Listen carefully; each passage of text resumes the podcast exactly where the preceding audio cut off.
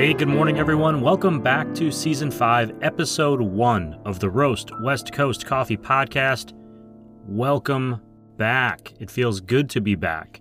I'm Ryan Wolt, and this is the show where I bring you the stories of coffee professionals, entrepreneurship, and coffee education. You may have noticed that our in between the seasons break was much shorter this time around. That's because, and I think you'll think this is good news, We'll be dropping shows every week for the foreseeable future, with only about a week off in between seasons. There are just too many good coffee stories to tell, things to learn, people to meet, and places I want to go visit. I'll get into some more details about Season 5 changes, including a preview of upcoming shows after today's interview.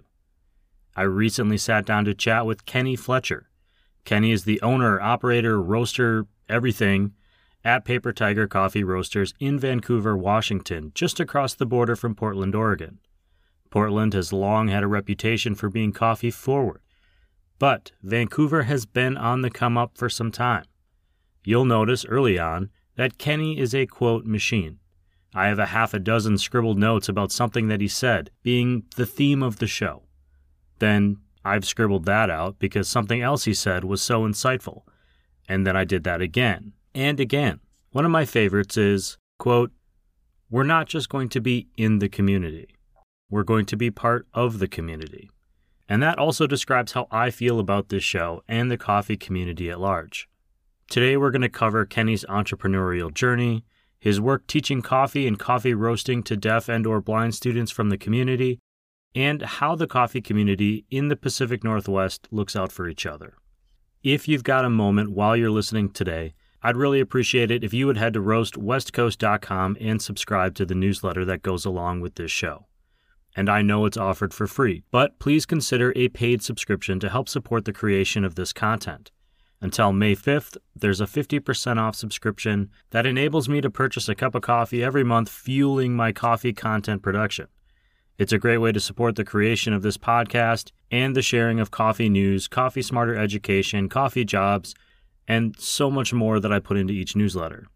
I'm going to add that link into the show notes, and you can also find it on roastwestcoast.com. Speaking of, I really need a cup of coffee, and I've been drinking pour overs of a single origin Brazilian coffee that Kenny sent down to me, that I think is called Chati. I apologize if I'm mispronouncing that name. It's spelled C H A T I.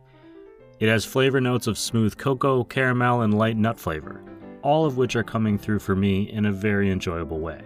A shout out to JC Farms in the Carmo de Minas region of Brazil, where this coffee was produced. If you haven't already filled your coffee mug this morning, you should, because it's time for this interview with Kenny Fletcher of Paper Tiger Coffee Roasters in Vancouver, Washington.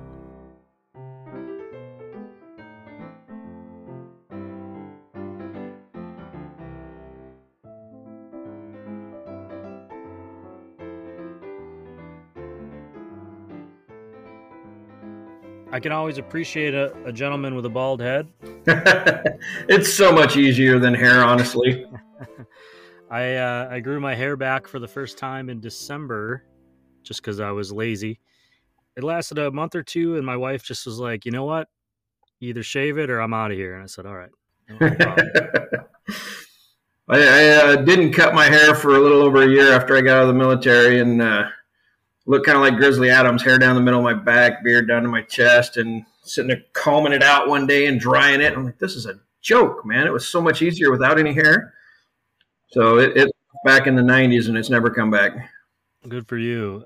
Well, I would say, you know, Kenny, welcome to the Roast West Coast Coffee Podcast. Um, if you could for me, uh, just say your name, the name of your business, and kind of what your what you consider your job title to be there. Oh, fair enough. Uh, my name's Kenny Fletcher. My wife Sue and I own Paper Tiger Coffee Roasters here in Vancouver, Washington. Uh, www.papertigercoffee.com if you're trying to find it. And uh, I roast master slash boss man, I guess. I I don't really carry much of a title as well, co-manager or something. I forget what the corporation document says, but about as title as I get. Yeah, I, I mean, as an owner, I think you do a lot of different things always, but I'm always curious to know what people think of their of, of themselves as. and I want to get into Paper Tiger, uh, but I want to start with you. You personally, how did coffee come into your life? What made you think that you were interested in it? And this is before even starting Paper Tiger. What was kind of a memory you might have of of that first coffee experience? So, so growing up, the first couple experiences were horrible. I, I, wouldn't even drink coffee until I got into the military because, I mean, my my father and grandfather were both military, and they always had Folgers. My grandparents being Depression era, they they put everything in the freezer to make it last forever. Pull it out that morning, scoop some in there, you know, shove it right back in the freezer, and just slowly freezer burn that stuff to death. Uh, we didn't know any better at the time because that's all I knew, and it was just terrible. So I didn't till I needed it. And then I started having coffee and it was pretty bad too. But then a few years go down the road uh, and I was working at a ski resort and I picked up a few extra hours working at the local little coffee cart that was there, just slinging drinks as fast as possible. They were terrible as well, like seven second shots of the. and uh, here, here, give me seven bucks and get out there and go have some more fun on the snow, get warm again. Then I went to a good coffee shop and had a proper cup when I was up in Salt Lake, and I forget the name honestly.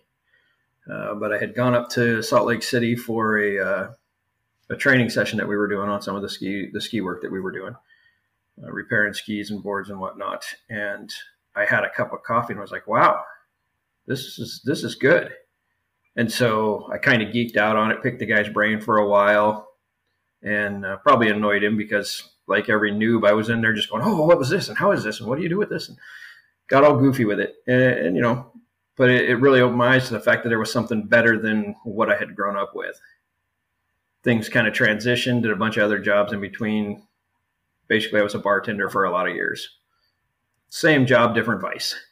You're creating craft cocktails for people that are pretty particular about what they want, and they're willing to pay a couple dollars to get it the way they want, which helped but I'm a I'm a morning guy. Even before I went in the army, I was up at four or four for the thirty in the morning, just awake. That's my biological clock. So if I worked the bar and I shut the bar down at that night, as soon as the sun came up, I was awake. And then I'd get a little nap right before it was my turn to go back on shift, and and just existed that way for a long time. The opportunity to can, to uh, buy this little place came up. It was called Paper Tiger Coffee Company before, uh, which was kind of a funny little story how we kept the name similar to what it was. We, uh, my wife and I were talking about it, and I said, Well, I'm going to go over and just kind of chat with the guy. And so I showed up one day. I was on my motorcycle, and it was a, uh, oh, it was what early September, cold morning, a bit wet out. So I had my leathers on, and I'm looking a little wet and rough, and kind of not the normal coffee shop person going in there. Uh, but I started talking to him about, you know, interest in wanting to to purchase the place from him. He had it up for sale. Everybody knew he was trying to sell the place. Uh, but I, there was a bunch of chatter in the background from the people that were there. I was going to turn some weird biker coffee shop or something. You know, what's you know. I thought, you don't know me. I'm a pretty nice guy, you know. And so we decided to stick with Paper Tiger. I don't know if they knew what Paper Tiger stood for. Uh, and for those that don't know, Paper Tiger is a uh, it's an old political term for something that looks big and scary until you really investigate, and then it's just a picture. It's just paper. So it's it's not as scary as it would seem once you start to investigate. Uh, it was a term we used for the old Russian military back in the in the Soviet days when they would march one battalion around and around the Kremlin over and over and over to make it look like it was massive and a huge force when it was really one battalion. That's actually kind of interesting because uh, when you walked in there in your leathers and kind of looking like the motorcycle guy, they were looking at you as this big scary guy. But at the same time, you're saying, "Hey, I'm I'm actually a pretty nice guy. I just got a little rough exterior this morning." Right. Matches with the name. So when you were looking at it, it was just a coffee shop, though, not a coffee roaster. Is that right? It was a coffee roaster, but it, it was it was failing. They were doing seventy five dollars a day in sales and a little bit on the side as a as a commercial uh, bump uh, but it was, I mean, you, you can't you can't uh, survive in a coffee shop in a in a retail brick and mortar setting on seventy five dollars a day. That's just impossible. They were they were hemorrhaging money monthly. And this is in uh, just timeline wise uh, about when. So this was 2011. 2011. Yeah. Okay. Yeah. Yeah. So, so 75 for, definitely in 2011. Yeah. I think $75 a day might not have gotten very far in 1980. Yeah. they, they, they weren't even keeping the lights on and, and the rent paid at that point. It, it was, it was bad. Uh, but it was a hobby shop. They, they really didn't care so much as far as making it survive and thrive. They just wanted to have a, a good place to have coffee the way they wanted. What made you think that you wanted to take on this challenge? You had obviously been working um, all these different jobs and had been in hospitality, but what made you think you wanted to go into ownership? Well, my, my wife and I had been discussing it for a year or so, saying, you know, we really want to get a place of our own. And like I had mentioned before, my biological clock, being a morning guy, this just fit better. I already thought I knew enough about coffee to make it work. I, I, had my own business once before when I was in California. Nothing in the hospitality scenario like this. It was a pressure washing company, so we did service calls, but nothing, nothing person to person over and over and over again all day long like this. But I, I thought I knew enough, and obviously ignorantly, ignorantly did not. But I, I'm a good nerd and uh, I grabbed every book I could read. I watched every video I could find. I talked to anybody who'd give me five minutes of their time. And we also negotiated with, with Zach, the previous owner, that he stay an extra week for some extra money to at least train me to reproduce the roast he was already doing. So the espresso, the house coffee, the decaf, I could at least reproduce those. And during that week, I realized I'm I'm I'm in trouble. I got to learn everything now. and you know, I like I said, I did. I grabbed everything, read everything, watched everything, learned everything I could from everybody that I could. Once you're in there, then, and you're doing that first week, and you realize you've got a lot to learn. First, I would say that there's a little ignorance at the beginning of any entrepreneurial project. Uh, oh yeah, always can be a good thing uh, too, because it makes you make choices you might not make if you knew more. Yeah, that's what I've learned. So you go in there and you start start roasting, um, did people respond right away and say, okay, it's a new owner, but we're going to keep coming here. We're going to keep doing the thing? Or how did you kind of start that process of transitioning the business to you and who you are as a person? So I'm a decent hype guy, right? The first thing I did was grab a couple air pots of hot coffee and some paper cups and just walked around the neighborhood to all the local businesses and said, Hey, I'm the new owner. And we got a really rude awakening at that moment this, this was still early on in customer reviews days online, right? I mean, they'd been going on, but they were just starting to really become a thing. We got resounding responses from people saying, we don't go there because the staff was very snobby about, we don't want you to add cream or sugar to your coffee. We've already perfected this, you know? And I was just like, well, hey, I'm the new owner and that's not how it is anymore if you want cream in your coffee, you know, put it. I don't care. I want you to have a good cup of coffee the way you want to have it. And that just doing that doubled the sales within the first two weeks. So we went from that horrible little $75 a day to $150 a day just in the first two weeks by me actually just reaching out to the local businesses and people right around the shop. Being a much more personable person in regards to customer service. Zach was a great engineer. He could work out all the details on a on a coffee as he's roasting it. But if you've ever dealt with a lot of engineers, you know sometimes they're not always the best people person. That unfortunately showed through with the reviews that he was getting online. And so I just went through at that point and started responding to each of those bad reviews saying, "Hey, we're the new ownership. We've taken over. This is the new name of the company. This is how we're doing things and that started to kind of turn things in our favor as well, getting people on board, going, well, maybe I'll give them another try. And some people liked us, some people didn't. Same as anything else. People come in and they agree with what you do or they don't agree with what you do. And all, we know is we're going to do the best possible job each and every time that somebody walks in the door because we appreciate the fact they're coming in the door. You know, people vote with their dollars and their time. Yes, they do. In 2011, for anyone listening, Vancouver, Washington is just north of Portland. Mm-hmm. Portland is kind of a thriving coffee scene as well. What what is the kind of the co- the coffee scene in Vancouver at this time? And are you dealing with kind of a third wave customer, or is it you know this is our neighborhood coffee roaster and the place we go? Are we talking now or 2011? Sorry, 2011. So both, right?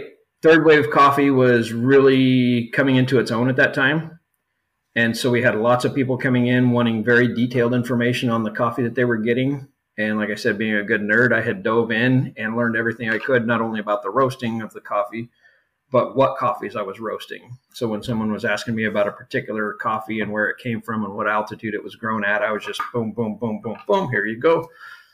So the third wave people really liked it, right? And our regulars started liking it because we had a really well balanced roasted house cup of coffee and a really well balanced espresso. We tend to focus more on a more southern Italian traditional style espresso roast. Uh, well balanced, some good cocoa, some good caramels, a little bit of nut, and then just a hint of spice on the finish. We're, we're lucky enough to have a a regular in the shop who is a wine purveyor for Italian wines. And so he's in Italy typically three to four times a year, and he touches base at a few of the shops there that he knows, and comes back and has a little taste test and goes, "Yep, you're still on point. You've drifted a little farther to the the high end, a little too bitter over here, you know." But he's he's been an invaluable resource in keeping us true to to form. How are you sourcing coffees? Was that something you kind of rolled over from when the previous ownership? In the beginning, yeah, yeah. In the beginning, we we just took the data that he had given us and ran with that. And some of it was beneficial and some of it wasn't. And over the years, we've managed to meet up with different farmers at different events. We've managed to have people actually show up. I mean, I'm, I know a lot of roasters have people from different farms just show up and go, Hey, I've got this. Do you want to try it out? Sometimes it's good, sometimes it's not. Sometimes it's really what we're looking for, and sometimes it's absolutely not what we're looking for. But those that we find that seem to be solid people. And I don't mean that in a disparaging way towards everybody because you can get a bad vibe off anybody and have it be totally incorrect. Myself, in particular, walking into the shop as the biker guy to buy it and having people going, oh, buy your coffee shop. So I, I know we can all be wrong in those those situations, but as you start talking to people and you start learning about the way they handle their business and the way you handle your business, and when things kind of vibe, then you work together. And we've been lucky enough to have quite a few of those scenarios come to fruition over the years where I, I can call up any one of the people that I work with and say, Hey, Elyar, I need, you know, a few bags of, of X, Y, and Z coffee. You know, how fast can you get it to me? And, and he makes it happen because his family's growing in Huehuetenango and, and they're they're doing their thing and he's their representative here stateside. So we just we click. He comes in and rents time on our roaster so he can roast his coffee and sample it out to different people to try to sell more on that side too. It's a pretty interesting scenario all the way around as far as getting the coffee and making it all work. I was just thinking about how about first impressions and you going hmm. into the shop and and you know thinking at the time that you knew enough to know and then having kind of a, a learning real quickly that maybe you didn't. The customer's not really sure about you or not happy with the previous kind of service uh, levels. Now that you're 11 years beyond you know 2011 you've been doing this for 10 11 years you've been perfecting your your craft so to speak. Looking back how do you think that you have changed and how has the shop changed over the past 10 years? In so many different ways, I have changed. The shop, we've managed to keep the initial feel that we wanted, right? Little backstory on that, just to give you perspective on it. Um, when I was a kid, I got to go with my grandpa to his little local coffee shop just like twice a year for about five or six years running. And the little lady that ran that shop, her name was Deb. I don't know if it was Deborah or something different. Everybody just called her Deb. But she was the sweetest little lady in the world. Never forgot my name in all those years, even the very first time I walked in. Hi, Kenny, how are you? Welcome. Do you want a cup of hot cocoa? And, and it was the days that you want leaded or unleaded and maybe a slice of fresh pie with that. And it was just always a, well, a warm and welcoming environment. It wasn't super sterile, and, and I don't mean that in a in a bad way. You know, you go into some shops and everything is so pristine and so clean, you're, you're almost afraid to sit down and, and have a conversation with people because they're definitely quartered off in their own portion. And there, there's time and place for that. But in this particular one, it, it was very come on in, you're always welcome, sit down, get comfy, have a conversation with everybody in the room. And my grandpa and his friends would sit in there and they'd argue like cats and dogs all day long. And then they'd go next door at the barber shop and do the same thing where they're each getting their hair cut, playing checkers and arguing about everything. But at the end of the day, they all shook hands, gave each other a hug, said, okay, we'll see you Sunday at the potluck or whatever. And it was just a warm, welcoming environment. So that is what we wanted to do with Paper Tiger when we took it over. And that's kind of what it feels like. You walk in, everybody's like, I feel kind of like I'm going to my, my friend's house or my cousin's house or something. You know, I just feel like I can sit down and start talking to people. And you can that's kind of the environment that we've managed to not only create but keep through all the years. Pretty much anybody can walk in and they may feel off for a quick second because they're not used to it, but within five minutes they're having a conversation with the people at the table next to them and they're doing their thing and they're having a cup of coffee and totally engrossed in whatever the topic of conversation is. For myself, there's been a multitude of changes uh, early on, I wanted to make whatever coffee be that coffee I wanted it to be. And throughout the years, I've learned that some of those things I can drive and get the flavors that I want. But when you're dealing with a really high end quality cup of coffee, you really want to find where that coffee shines the best, be it a light roast, a medium roast, a dark roast, whatever and sometimes that coffee has multiple places where it really shines. I don't know how many other people do this kind of technique, but if I find a coffee that's got three really great keynote spaces on it, I roast it separately to those three different places and then I blend it together on itself. So you get a really complex single origin that way. And it's it's served us well over the years. I have not heard that from someone from another roaster doing this show and uh, that is really interesting that you're taking the same bean, roasting it three different ways, and blending it together. Uh, that's almost enough to make me come drive up to Vancouver, Washington in the near future. And well, I'll just send you some as a sample. You know, send me your address afterwards, and I'll, I'll get you a sample platter, and you can play with whatever you want. Uh, that's very, very kind of you. So, as you're saying, kind of as a roaster, you've grown in um, the way your relationship with the coffee itself is has changed. Oh, absolutely. Like I said early on, I was trying to get something that had the right kind of flavor tones in it when I'm talking to the different brokers and growers and farmers and you know every, everybody along the chain. And when somebody says, "Okay, this one's got caramel, cocoa, and nut," I'm like, "Well, I need that. Okay, yeah, give give me that, and then I'm going to make it taste the way I want it to." And you know, to some extent, you can do a lot of that, but you can't do that with every single coffee. You, you, can't take certain ones and make them taste really strongly of cocoa and caramel if that's not the flora and fauna in the area where it grows, and that's not any of the natural inherent flavors that are within the coffee to start with. I, have lessened on that and learned more to be a, a little more organic myself.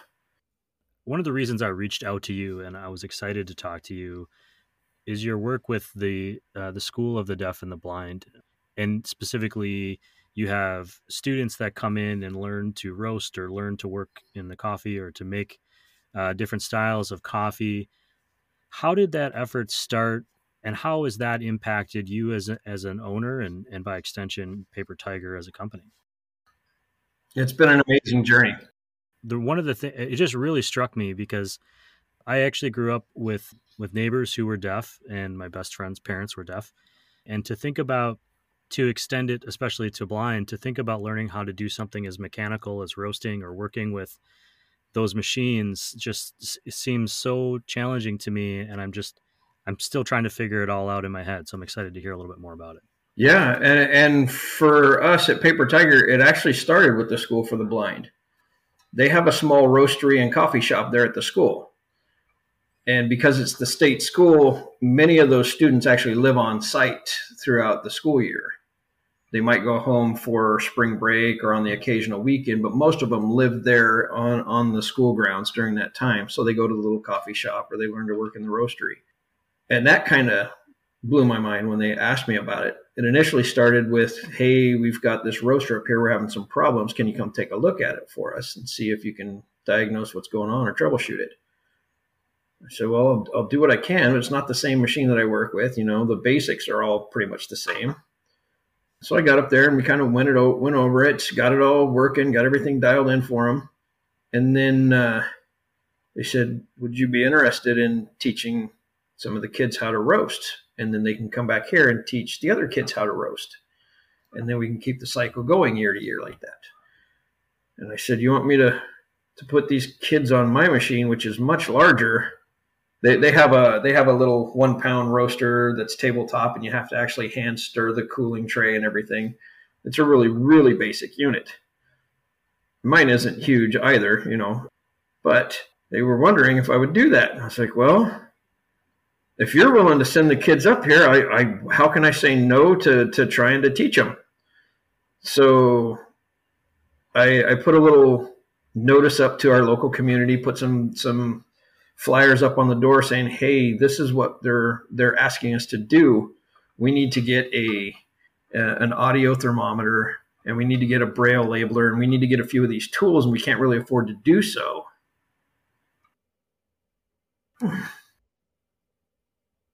Sorry, I always get a little emotional telling these things.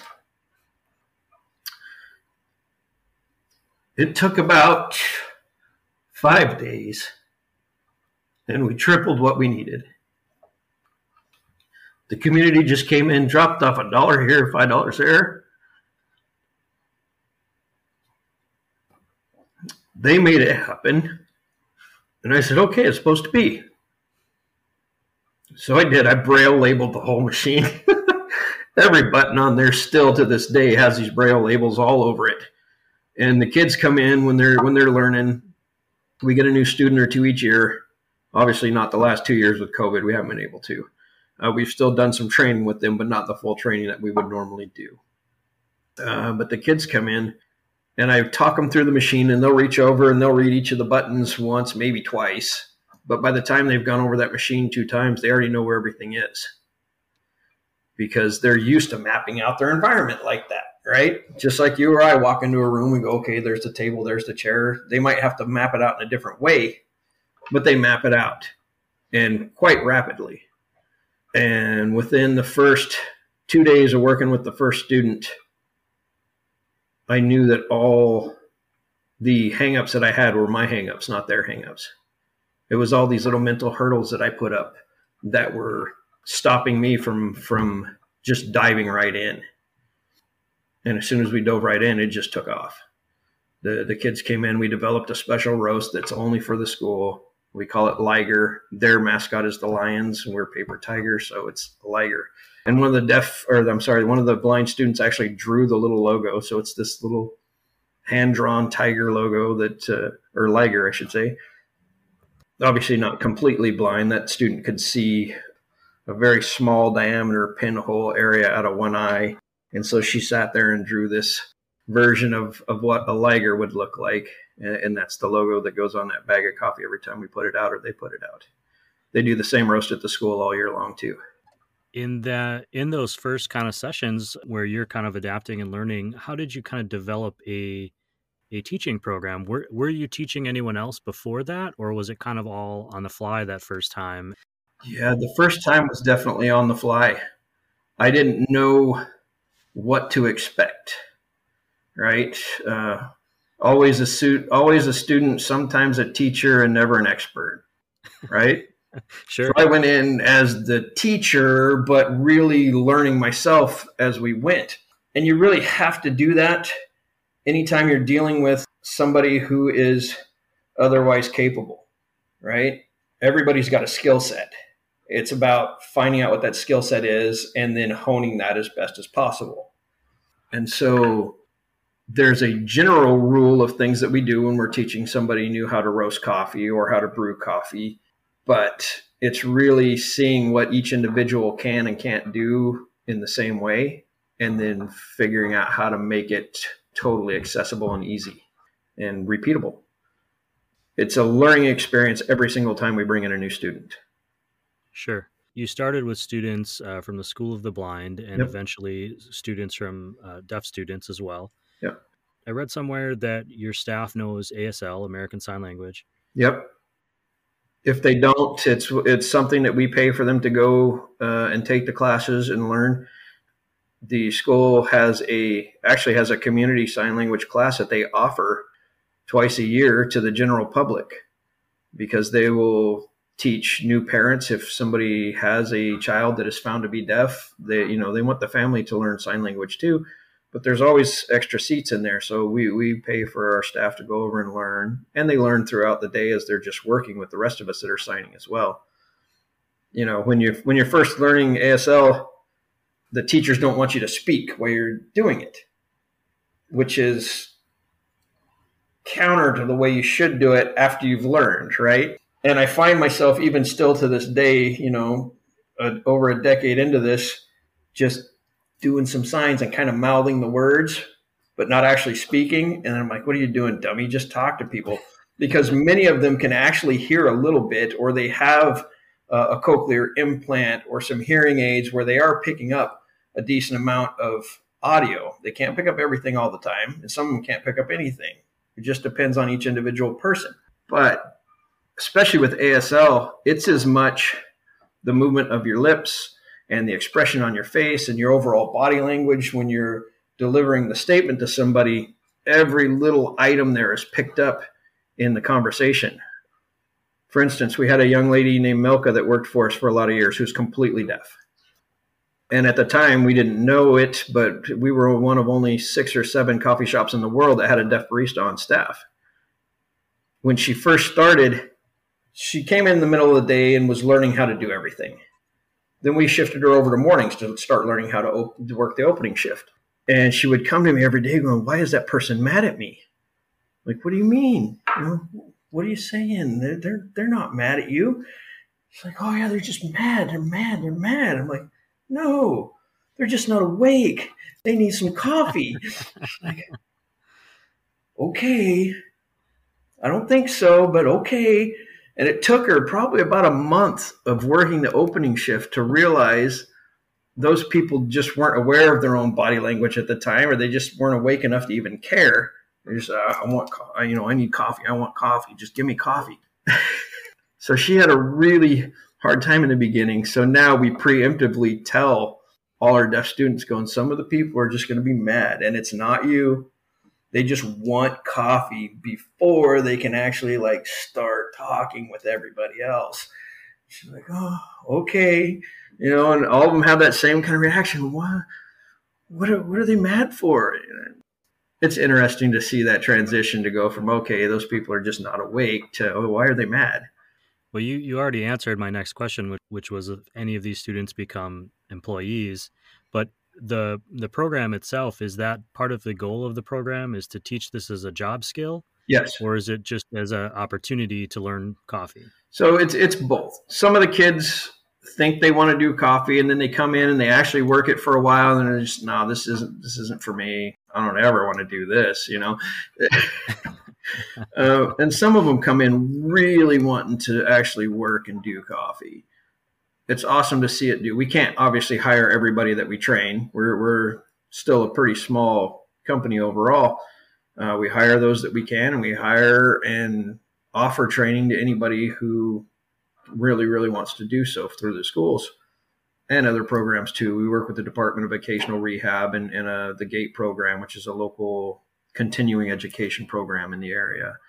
Also with the Recovery Cafe at Clark County, people that are trying to get their lives together and need some more work skills, and we'll absolutely train them to to be able to make coffee. The our area, everywhere from Portland on up to Seattle, is uh, the highest per capita consumption of coffee in the country. New York drinks more per day based on sheer mass of people in the small area, but the Pacific Northwest drinks more coffee per capita than anywhere else in the country, and so it's a it's a thriving it's a thriving business and industry in our area. Has your area specifically Vancouver? Has there been a lot of growth in the coffee industry? I mean, I'm wondering in 2011 how many other coffee roasters were there, and now have you seen that been growing over the last 10 years? Oh, it's absolutely been growing. Uh, when we started, we were one of uh, five or six roasters in the area. I forget the exact total. There was ourselves, Compass, uh, Brewed Awakenings, Brewed 360, Gorge Coffee. There, there was about six different roasters when, when we started up. Now there's, uh, I believe, 13 roasters in the area. Any competition between you and Portland? It's competition, but it's also we're, we're also all colleagues, right? We're all working in the same industry, and some people I get along with, some people I really don't always get along with. But overall, if one of my colleagues needs some help, they're they're shy on a bag of coffee or something, and I happen to have it, I'll take care of them. They'll pay me back, and then eh, on the off chance that I need a bag of coffee or I need some time on one of their roasters because the part broke, we, we've all kind of bounced off one another and made it work.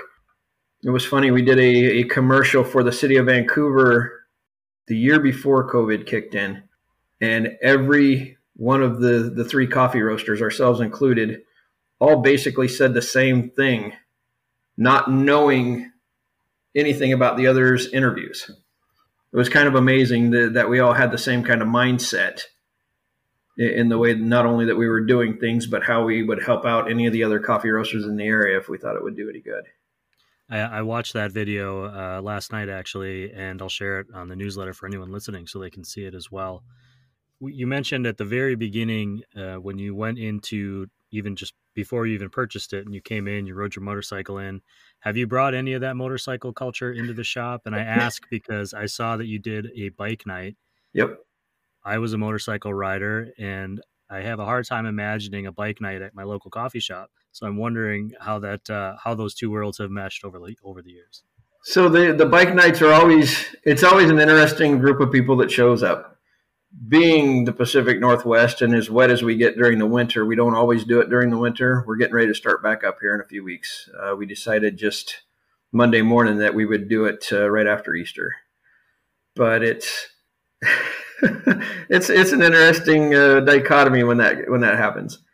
One group in particular, the Bikers for Christ, come in a lot. Right? They have a Monday meeting there with whoever just shows up. And they just all sit around having a cup of coffee together. It's not really a, a formal meeting or anything. They just all come and have coffee that morning. It might be three or four guys. It might be two dozen. You never know what's going to happen.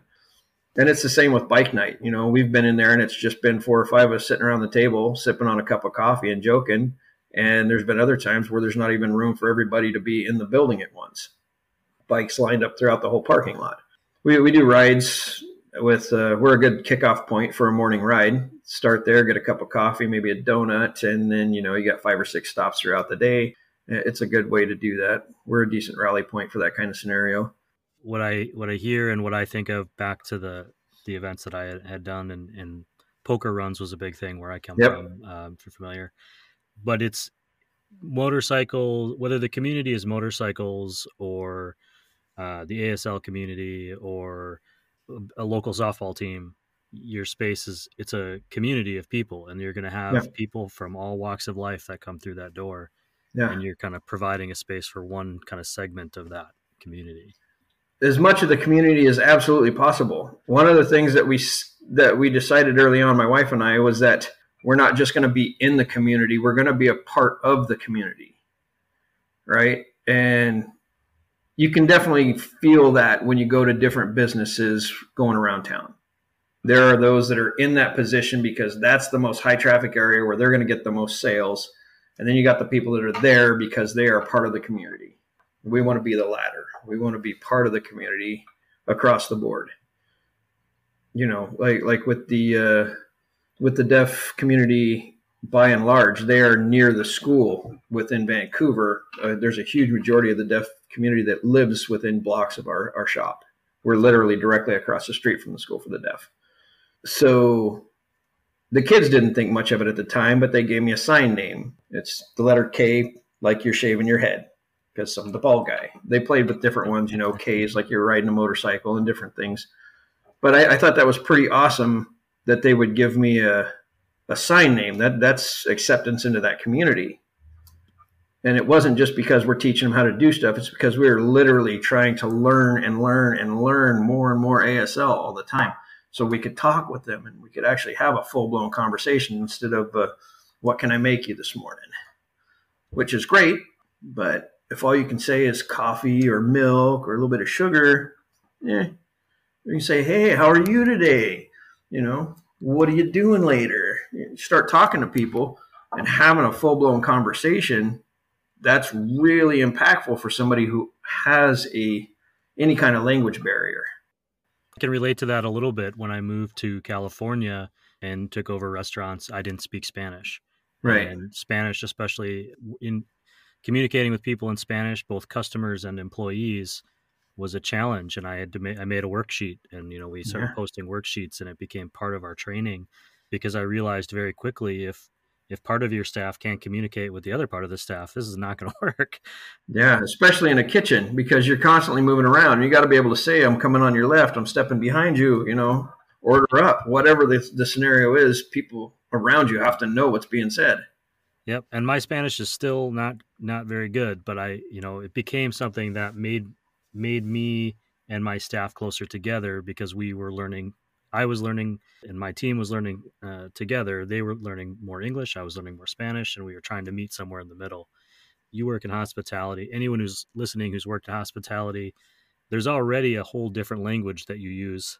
Uh, I think in that world with your job, and you know, you're you're you're kind of throwing out some uh, kitchen uh, terms there, but there's an uh, entirely different sort of engagement than between two people who work, say, at adjoining desks. You know, you, Yeah. you have to work together, and until you get into that flow uh, where you understand each other's physical space as well as you know the in- intellectual space, it can be a challenge. Yeah, we, we jokingly call it the espresso dance because we're all moving around the same machine and we're all doing this little thing, and people are just like, "Wow, you guys have been working together for a while." Like, no, actually, she just started like a month ago, but she's learning the dance. It, it helps when everybody's on the same page.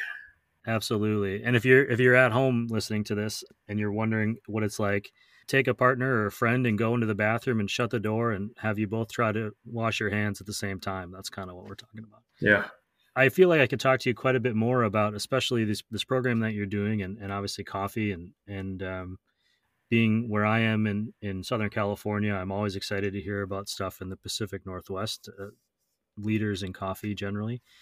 But I wanna I want to give you a chance. Is there anything that we didn't talk about today that you think would be that people would be interested in, Paper Tiger, or about you, or the programming that you're doing? you know, I, I don't. That's the that's the worst part. When I'm talking about me, I'm a terrible hype man. you, you start talking to me about coffee, I'm all about it. You talk to me about the kids that I'm working with, I'm all about hyping those guys. But for me, I, I'm just me. I'm the I'm I might show up on the motorcycle carrying 200 pounds of coffee up to Seattle because it's needed that day, and you know it was nice out, so it gives me an excuse to ride and write it off.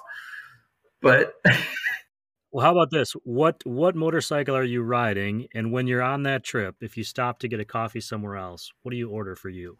All right. Well, I ride a, a 2005 Yamaha V Star 1100 that's been fairly well customized out.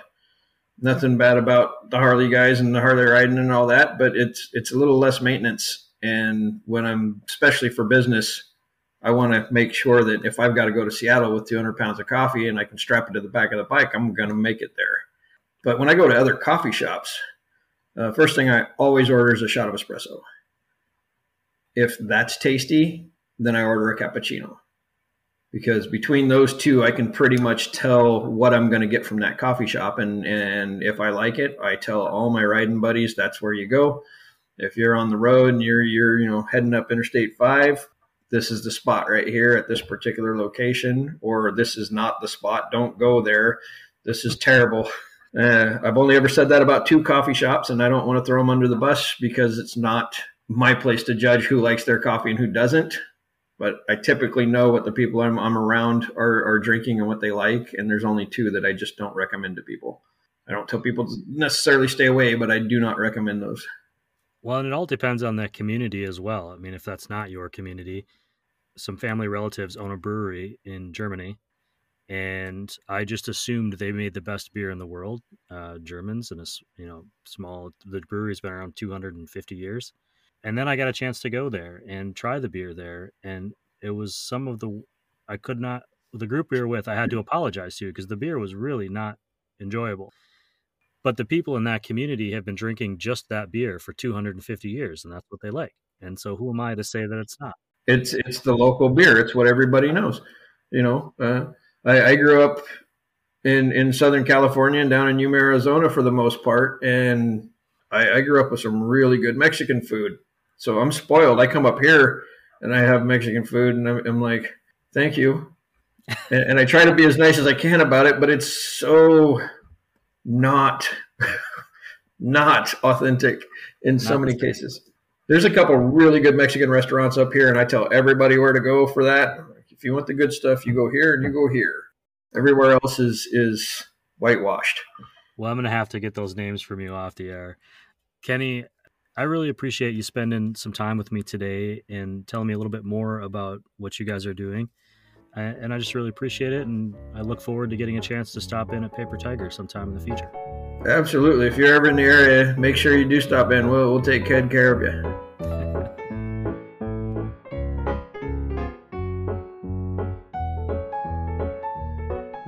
To recap today's interview, a paper tiger is one that is outwardly powerful or dangerous, but inwardly weak and ineffectual. It is something that looks big and scary, but ends up being just paper, not scary at all. That's just a really cool concept and something I've started looking for in my own life. What am I afraid of? Is it really that scary? If I sit down with a cup of coffee and examine it, will that fear be justified?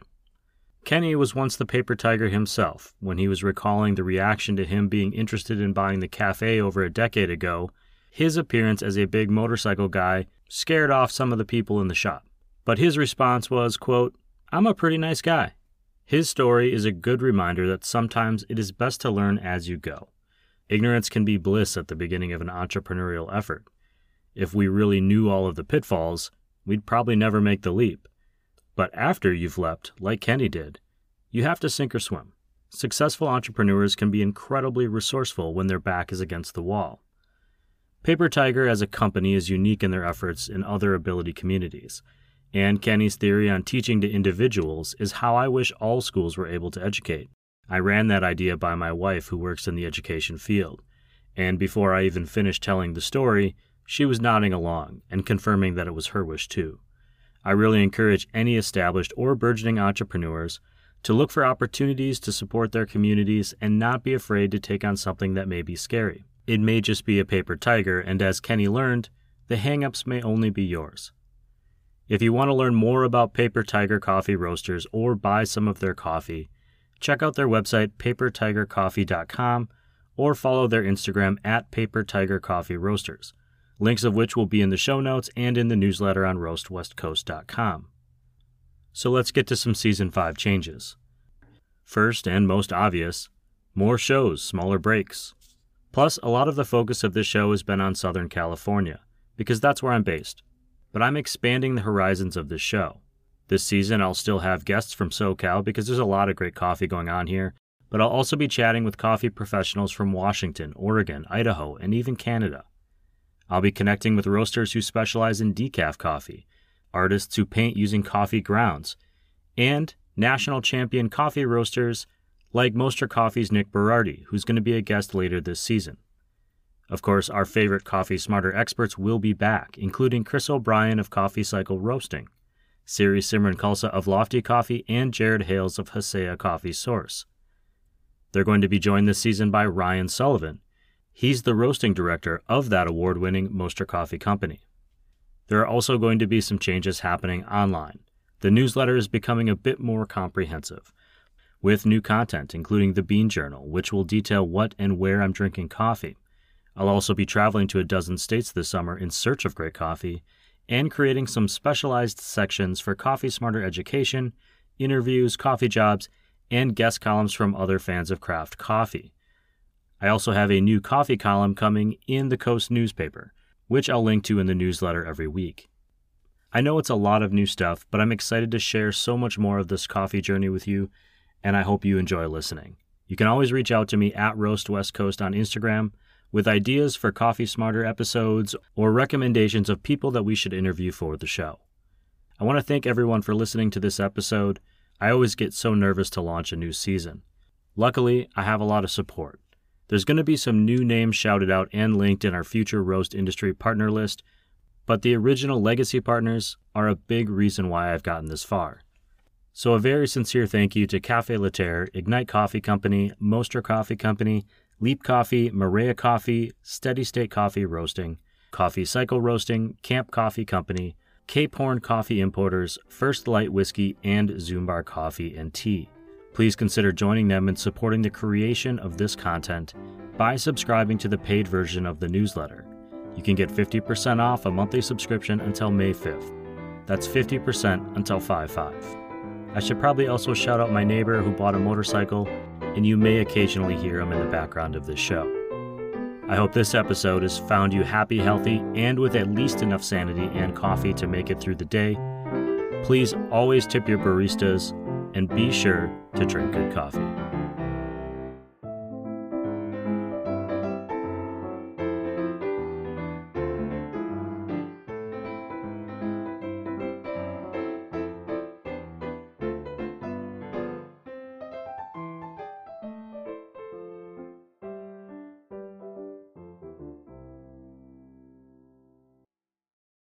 Like beer. Hey everyone, if you like the Roast West Coast Coffee podcast, you might also appreciate the I Like Beer the podcast. Listening to these guys is like being a fly on the wall of the pub with a few of your favorite mates having a pint.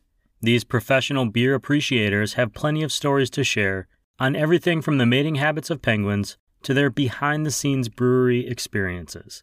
Check out the I Like Beer the podcast wherever you are listening to this show about coffee, or head to ilikebeerthepodcast.com.